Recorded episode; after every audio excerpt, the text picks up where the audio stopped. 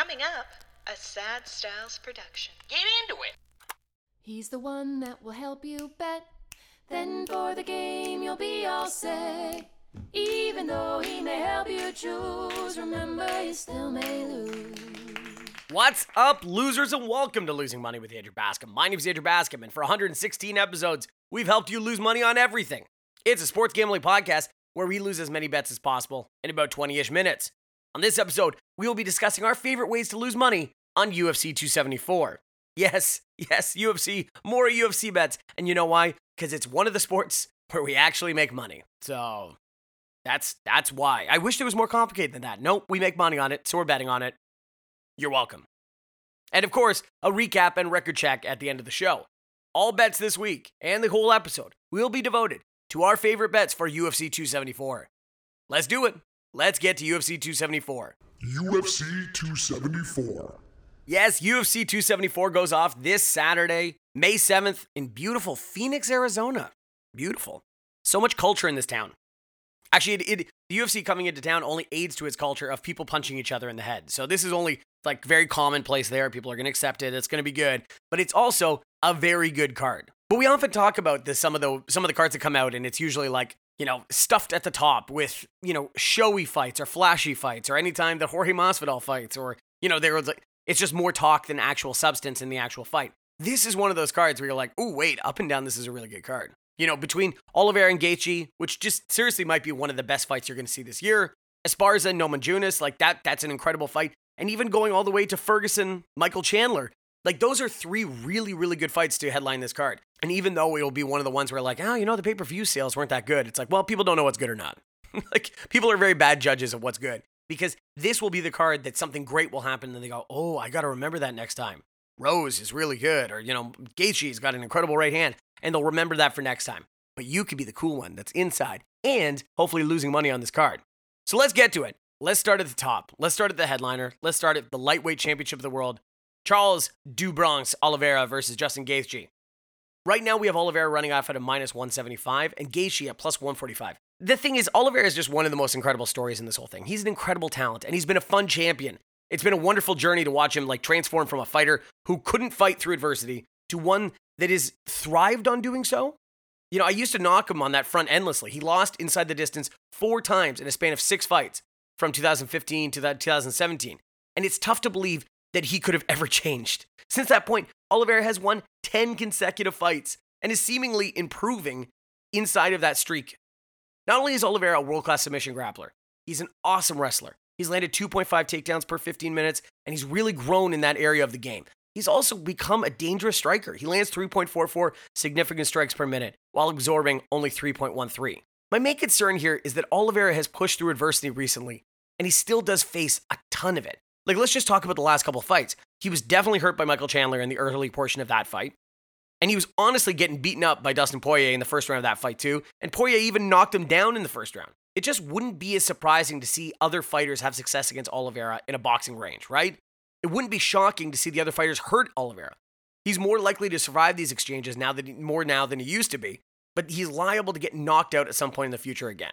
Then again, I'm also making a point that if you heard me last week, I hate this argument. I hate when I was talking about Tyson Fury, you're always it's fighting. Yes, the argument on the other side is always, well, he could get knocked out.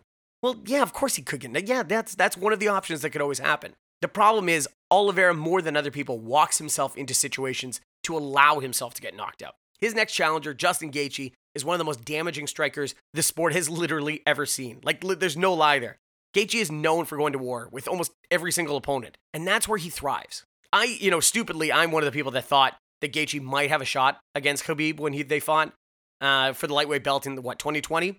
That loss to Khabib is is the biggest hesitation when I try and make my case for Justin Gaethje in my head to beat Oliveira on Saturday. Gaethje comes from a Division One wrestling background, so in theory, he should be able to defend takedowns. Officially, he's defended takedowns at 73%.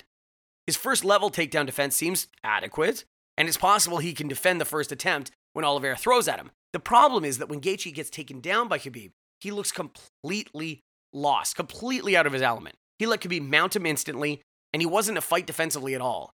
And so the Khabib submitted him like incredibly easily. Now, I don't think that case of like incredible dominance of Khabib is a skill either. Conor McGregor fought Khabib much tougher on the mat. I don't think that was a case of Khabib just being dominant either, by the way. Conor McGregor, not known for his wrestling, not known for his submissions, was much tougher on the mat, and as an example, than Justin Gaethje. To me, it looked like Gaethje was not as comfortable in the submission grappler and was vulnerable on his back. So against Oliveira, hey, that's a problem, my guy. you're, you're facing a guy that has more submission victories than anybody else in UFC history. So, yeah, kind of a problem. I, I honestly believe that Oliveira takes down Gaethje and takes his back at any point. That fight is over. Oliveira seems extremely likely to win this fight by submission. But to get there, it's not 100% guaranteed that Oliveira can take him down in the first place, right? Maybe Gaethje can scramble up once or twice. Maybe he can inflict enough damage in the interim to win the fight. He throws devastating leg kicks, and which may impact Oliveira. Gaethje damaging Oliveira is a very realistic outcome, and I do think he's a really good live underdog in this fight. But overall, I have to lean moderately towards Oliveira. His defensive numbers are so solid. He doesn't absorb strikes at a high rate. Gaethje absorbs 7.81 significant strikes per minute, which is an insane ratio with a guy with nearly 10 fights. That just shows like we were talking about going to war. Like every fight is like this for him. You know, I, I think Oliveira can stay safe for a while on the feet, and even though I do expect he'll need to grapple to win easily, I still think he can spar a little bit to keep that distance so that Gaethje's not just like blood in the water every time they're on their feet. And I do think grappling success comes sooner or later for Charles Oliveira. He's shown he doesn't need pure takedowns to win. He can take a back standing. He can roll from a bottom position to look into a sweep. He is levels ahead Gaethje as a submission grappler, and that most likely outcome is where we can have success early in exchanges and to finish the fight. Like I said earlier, we got Oliveira as a favorite as the time of taping at minus 175. I am capped as a heavier favorite than this in my mind, and I think there's a slight amount of value in betting Oliveira straight up. But the way that we're going to be doing it is I'm going to be betting Oliveira to win inside the distance at plus 110 and via submission at plus 140. If Gaethje wins, expected to come via TKO, which that line is propped up at plus 200 or way better. So if you're going to be fading me, which I totally understand because I lose money all the time, I'd be doing that. But instead, Oliveira inside the distance plus 110 and via submission at plus 140 are the bets that we're going to be throwing out there. But wait, there's more. There's going to be a second title fight at UFC 274, and it's Rose Namajunas versus Carla Esparza in a fight that you know, no one's going to be talking about. I don't know. I feel like real MMA people are going to be talking about, but the average person is not going to be talking about. Rose and Zhang Weili, people are like, oh yeah, no, that's that's pretty good. Rose versus you know Joanna, oh that's pretty good. But Carla Esparza is real tough and has beaten Rose before. The pair squared off in 2014 when the strawweight division was first introduced to the UFC, and Namajunas and Esparza were the finalists from that season of The Ultimate Fighter. Esparza was able to land five takedowns in that fight, beat up Namajunas, and take position, take her back, and secure a rear naked choke in the third round. Since that time, Namajunas has gone on to become one of the best female fighters in the history of the UFC. Honestly, she's defeated Joanna, uh, Weili Zhang twice, and among other impressive victories. Esparza has also climbed her way into title contention, which I honestly don't think a lot of people saw coming. She has won five consecutive fights. And the bottom line is that Esparza is still among one of the best pure wrestlers in the division. And unless you can stuff her takedowns, you're not going to have much success. Rose is going to have advantages over Esparza while the fight plays out on the feet. And in fact, Namajunas will likely win the stand up fight convincingly. She lands strikes at a higher volume of Esparza at 4.01 per minute compared to 2.34. Namajunas is a legitimate kicking game. Ask people's heads. Honestly, there's a lot of feet to heads in Rose fights. And is simply just a more effective striker all across the board. Whereas boxing for Esparza is a means to an end. I think the public will just look at the first fight between Namajunas and Esparza and say, oh, Namajunas uh, has improved a ton. She was young, and therefore the fight will look different. She has faced and beaten legitimate competitors like Joanna, like Zhang, and Esparza has not. My issue that the fight still comes down to is whether Rose can defend takedowns, scramble them up when she does, and that honestly, I don't think I don't think we'd be confident in her ability to do those things. Namajunas defending takedowns at a career one 51%. Rose is defending takedowns at a career rate of 51%, which I can't stress enough is really bad. Really, really bad. In her last fight against Zhang, Namajunas was taken down five times and controlled for a minute. And it's not like Zhang is a strong wrestler. She was able to land takedowns at 45% rate. She mounted Namajunas. She took Namajunas' back. And it's impossible for me to watch that fight and think Esparza cannot duplicate Zhang's success, if not build on it tremendously. Like, granted, Rose should have advantages basically everywhere else. Mm, you know, Esparza's path to victory is limited in that sense. It's not a guarantee that she wins every round. Esparza can only defend takedowns at 48%, and I think it's possible that Rose could earn a top position of her own at one time. Esparza tends to get bruised and bloody a lot, and just let's be real about MMA judging. the optics may be in favor of Rose. If they are standing next to each other and Esparza is all cut up and bruised and somehow did more damage, people will give Rose the advantage for that. We are human. We look at the two of them afterwards and go, oh, wow, that person must have won, even though that's sometimes a lie. For me, it's less of a case of where Esparza is guaranteed to win this fight and more of a case of where this is a winnable matchup for her. And I think it's a very legitimate value compared to where the current betting line is. The most important aspect of the fight is being able to control where the fight takes place. And as much as I love Rose, her takedown defense and her scrambling is really weak. And against an opponent who has made a career out of landing takedowns and controlling opponents, including Rose herself, I think we should be giving more respect to Esparza this weekend. Esparza is the underdog right now at plus 185, and that to me just doesn't make any sense at all. I would favor Esparza outright in the matchup, albeit slightly, but that's more than enough value for me to take a stab at the underdog line. We're going to go Carla Esparza at plus 185 to beat Rose. Woo, that's some spice. Where's the Panzerite Prince? That is some spice right now. And then we have the last of the big three fights here. We have Michael Chandler versus Tony Ferguson. So Ferguson won 15 out of 16 fights in a span dating from 2011 to 2019, which included interim title victories over Kevin Lee, wins against Rafa Dos Anthony Pettis, Edson Barboza. He's always been a whirlwind of action. He's spamming strikes at a high rate with a dangerous submission grappling game, and that style has broken many opponents. And yet he owes a large part of that success to cardio and durability alone. Years of wars have taken a toll on him, and injuries have plagued him inside and outside the octagon. He doesn't have the same form he used to be, and to be perfectly honest, he's not the same person he used to be. Ferguson has now lost three consecutive fights to Gaethje, Oliveira, and Beneil Dariush. To be fair, now those are all elite opponents, but it shouldn't be a black mark on his resume, and yet he wasn't able to get his hand raised in any of them.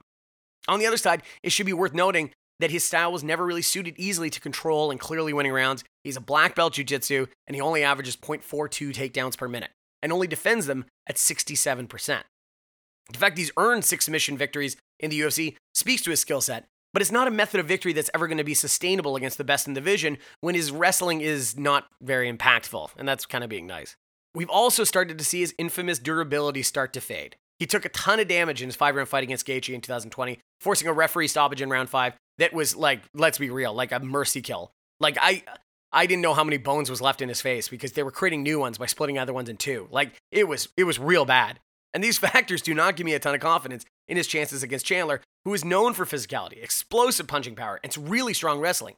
Chandler burst in the UFC with vicious knockout win over Dan Hooker in his debut, proving that his long-standing success in Bellator would translate as a better competition. He has since lost to Oliveira and Gaethje also. I have to be honest, I'm still much lower on Chandler than the public. I, I Bellator is fine, and I think there are certain divisions where it's pretty comparable to the UFC. I don't think that Chandler's you know track record was really that strong, and I I think that Dan Hooker victory did more for people's impressions than his history before that. I also don't typically invest into fighters who depend on early damage. I'm especially suspicious of fighters who slow down dramatically when they don't secure any of those early finishes. To his credit, Chandler has survived a full three rounds against Gaethje, and you can argue his cardio and durability looked better there. But he still showed me a lot of issues that I was worried about heading into the matchup, and the ones I will continue to worry about uh, against good opposition. The major problem with Chandler is that he's too explosive. He has a ton of knockout power, and he can't strike consistently for three rounds because using that power zaps him of energy. He's also a D1 wrestling background. He can land takedowns, but those use a lot of energy as well. It's turned into a fighter who typically has success early and fades late. Against competition who you can take down and lay on top of, he can still survive and win those decisions. Against opponents who push him, though, he starts to fade and he gets hurt, and he's been finished on more than one occasion. Like against Gaethje, that's a really good example. Chandler had a lot of success early on, the first round was super competitive. Chandler damaged Gaethje multiple times, but then he started to fade because he couldn't get the finish. He took a ton of damage and lost cleanly. And truthfully, he was lucky the ref didn't stop him. I, honestly, round two on. Listen to these numbers. Listen to these numbers. Chandler's defended strikes from Gaethje at 49% in round one, defended at 37% in round two, and in round three, Chandler only defended strikes at 18%. That's like a huge red flag, right? He stayed conscious, but his defense dropped horribly from round to round. And it's because of those styles that he fights with. He's still more capable of winning by an early knockout and landing takedowns here and there. But he's not a fighter I'll ever be confident with down the stretch. Chandler is a heavy favorite at minus 400, right? I- am not going to be touching that line. Not even in parlays. Honestly, the minus 400 scares the hell out of me. I think Chandler can knock Ferguson out early or lay on him to win a decision, but I don't see the value in that betting line. For what Ferguson lacks in form, he still has the cardio. He still lands 5.15 significant strikes per minute. I think it's possible that he can outstrike Chandler down the stretch if he survives round one. So this is why I'm going to be doing this. I'm going to be going the fight goes to decision. Doesn't matter who wins, the fight just goes to decision at plus 150. Just super interesting fight though. You know, I don't know what's going to happen, but it's a super interesting fight. Fight goes the distance at plus 150. Feels like I can cover my bases and still get good number at it. Now, the, the only other fight that we're going to talk about here is kind of the old timer fight. Uh, it's kind of the, the tribute fight because Mauricio Shogun Hua is facing off against Ovince Peru. Uh, Shogun, remember him? Well, he's fighting this Saturday.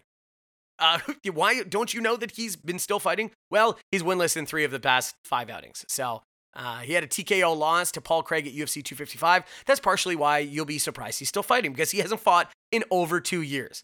However, he has avoided consecutive defeats since suffering a first round KO loss to, yes, OSP, the guy he's facing on Saturday, in their first meeting eight years ago. Oh my God. Here's the thing OSP has produced mixed results as well. So this is why they're fighting. He's only won three of his last nine outings. Like, honestly, this is a fight where they're trying to look to salvage one of their careers, use them as still like viable bait because somebody's going to be coming off a win and they can hopefully go like, yes, this guy, and they're going to put him on a fight night against some young guy that will just chop them up. OSP has been finished five of the past six defeats. He's also coming off his longest layoff since joining the UFC in 2003, with his last trip in the Octagon coming 11 months ago.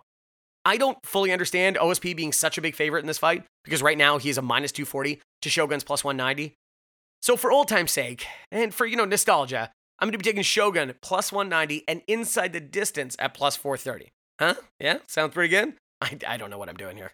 You could take a dart to a you could take a dart to a dartboard or you know like one of those ones where like they train an octopus to you know go into one of the two boxes and one of the two boxes has one of the fighters heads on it or a, a puppy could go to one of the bowls that has one of the fighters on it that honestly might be as solid a strategy as me picking this fight but for for nostalgia's sake let's go with shogun come on doesn't that feel good isn't there stupider ways to lose money oh like the nfl draft which speaking of let's get to the recap and record check Recap.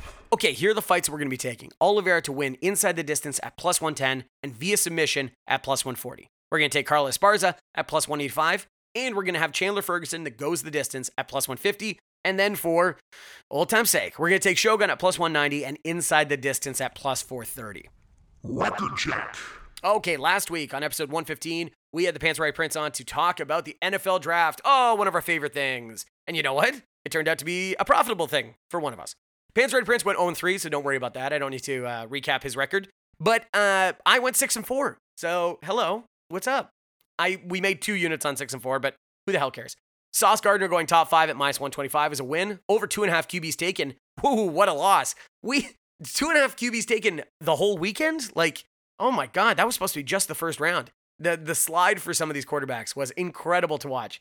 So Desmond Ridder taken in the first round was a no. Jameson Williams under 14 and a half. That was a big win. That was great. And total first round wide receivers over six and a half. That was a win as well. We had Kevin Thibodeaux under five and a half at minus 115, and Kyle Hamilton over nine and a half. That was a win as well. Then I lost a couple with the Philadelphia Eagles not taking a uh, wide receiver in the first round because they traded for AJ Brown. How was I supposed to see that coming? And the Chicago Bears taking a wide receiver in the first. No.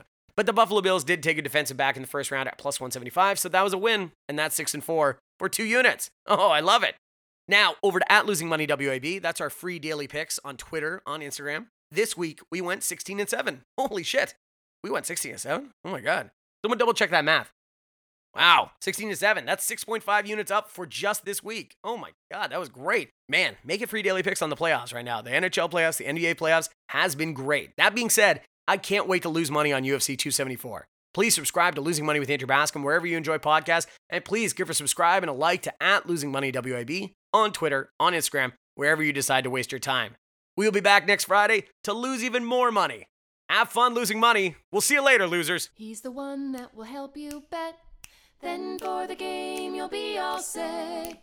Even though he may help you choose, remember you still may lose. Furnished by Sad Styles Productions. Get into it.